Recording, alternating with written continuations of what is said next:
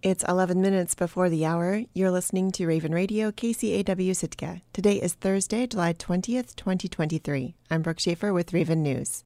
Sitkans weighed in on possible changes to taxi, tour, and shuttle regulations at a town hall meeting on Tuesday. The event was the second opportunity for public comment in what the city administration says is likely to be a month's or years long process to solve the community's emerging transportation crisis. KCAW's Meredith Reddick reports. Over the course of the two hour meeting, taxi and tour operators and other members of the public offered input on proposed language based on Juneau City Code.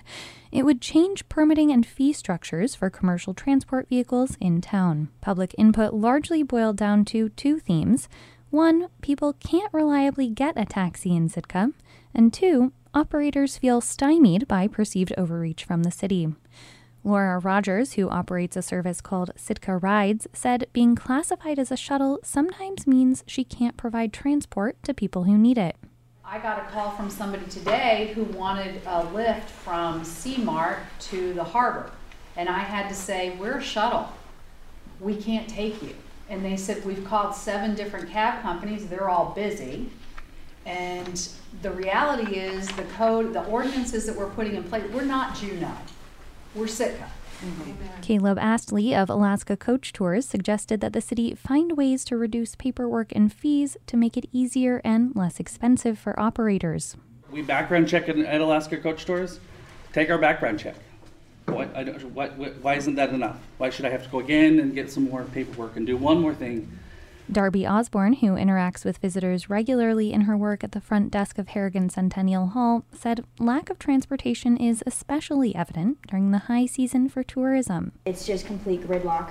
Um, you can't, you know, you can't take the ride, you can't take a taxi. All the tours are booked, and on a day like tomorrow, when there's over 9,000 people, there's just nothing that people can do. Other suggestions tossed out were expanding the ride system operated by Sitka Tribe of Alaska, introducing taxi meters, a dispatcher service, and allowing exemptions for operators picking up people in need.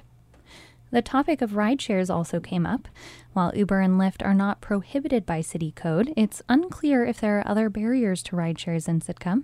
Both of those services currently operate with limited availability in Juneau. Reporting in Sitka, I'm Meredith Reddick. The next opportunity for public comment on proposed changes to Sitka's transportation ordinance will be at the Police and Fire Commission meeting at Harrigan Centennial Hall on Wednesday, July 26th at 5:30 p.m. Southeast Alaska's regional commuter airline, Alaska Seaplanes, has recovered from the COVID recession and is expanding its routes through cooperation with Ketchikan based Island Air. Alaska Seaplanes President Ken Crayford spoke to the Sitka Chamber of Commerce on Wednesday and described how the company rode out the pandemic and emerged in a better position to serve the region. Crayford didn't shy away from what he said was the most common feedback he'd been hearing lately rising fares. Uh, in fact, in 2022, uh, we had to push through uh, three different fare increases last year to keep up with our rising costs.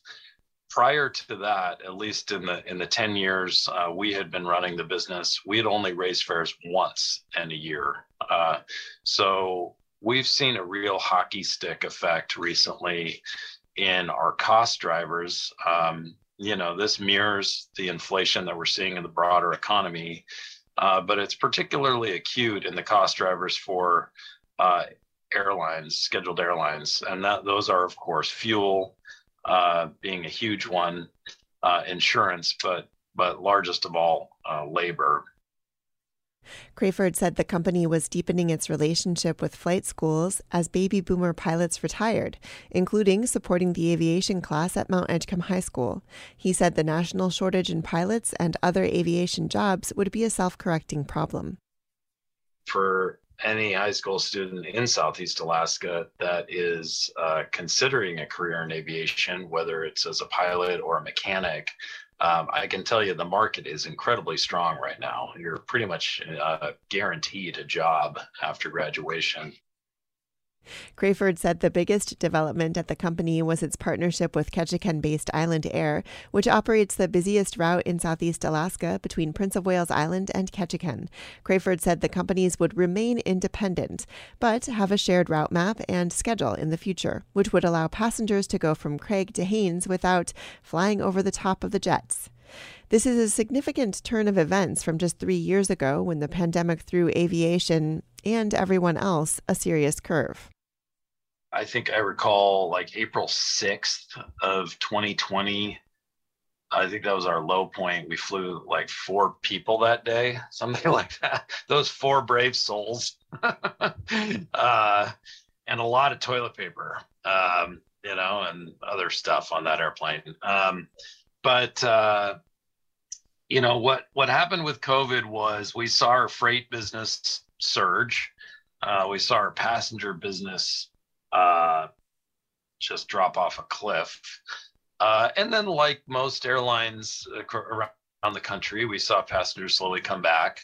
Um, a little more in 2021, and then a huge resurgence in 2022.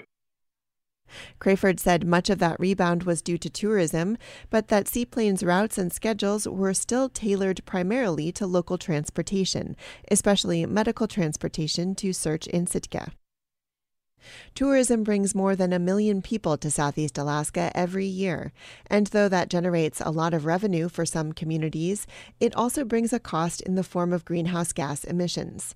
To address that, one of the region's largest tour companies, Sitka based Allen Marine, has launched a unique and local carbon offset program. KTOO's Anna Canny has the story from Juneau.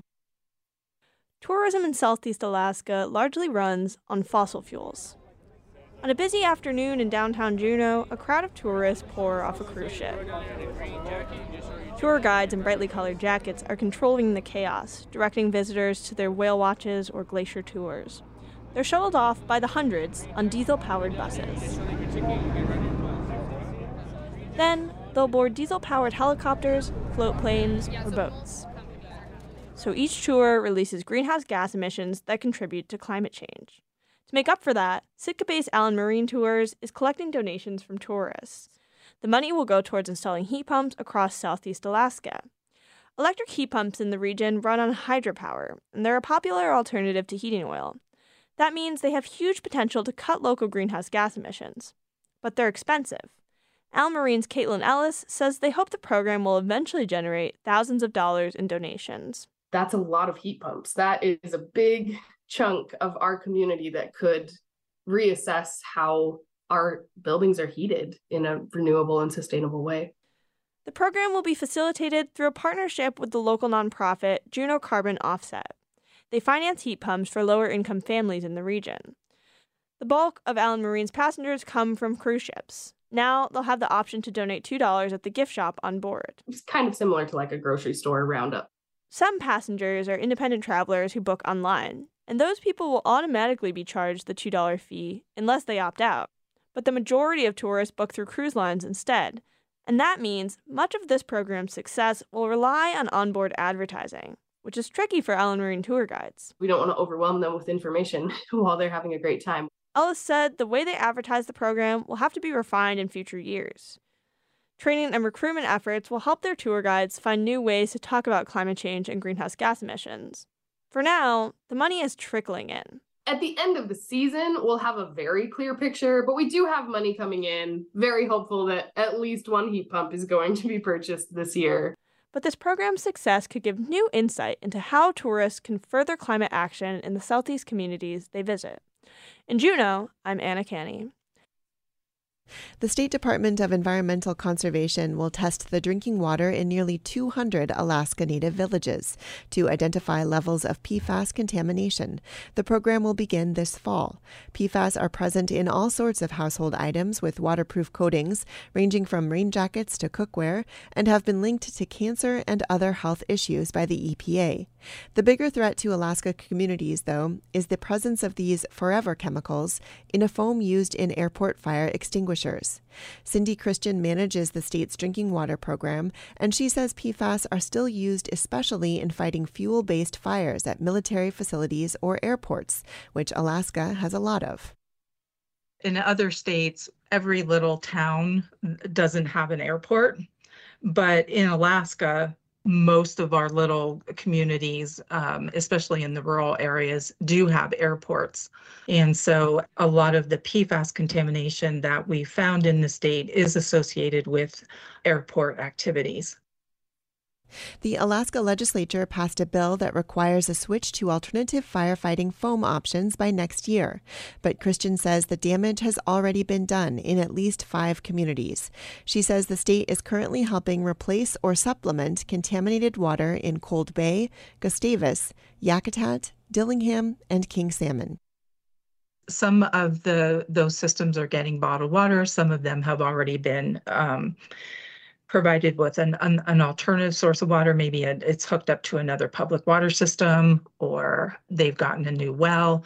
So we're in various stages in, in quite a few communities in addressing PFAS. The EPA has proposed a rule they hope to finalize this year that would regulate six different PFAS chemicals, which Christian's department would then begin regulating. The newly announced monitoring program is funded by a tribal focused grant, so it only targets Alaska Native villages, but Christian says they plan to sample the rest of the state water systems later this year. I'm Brooke Schaefer, and this has been Raven News.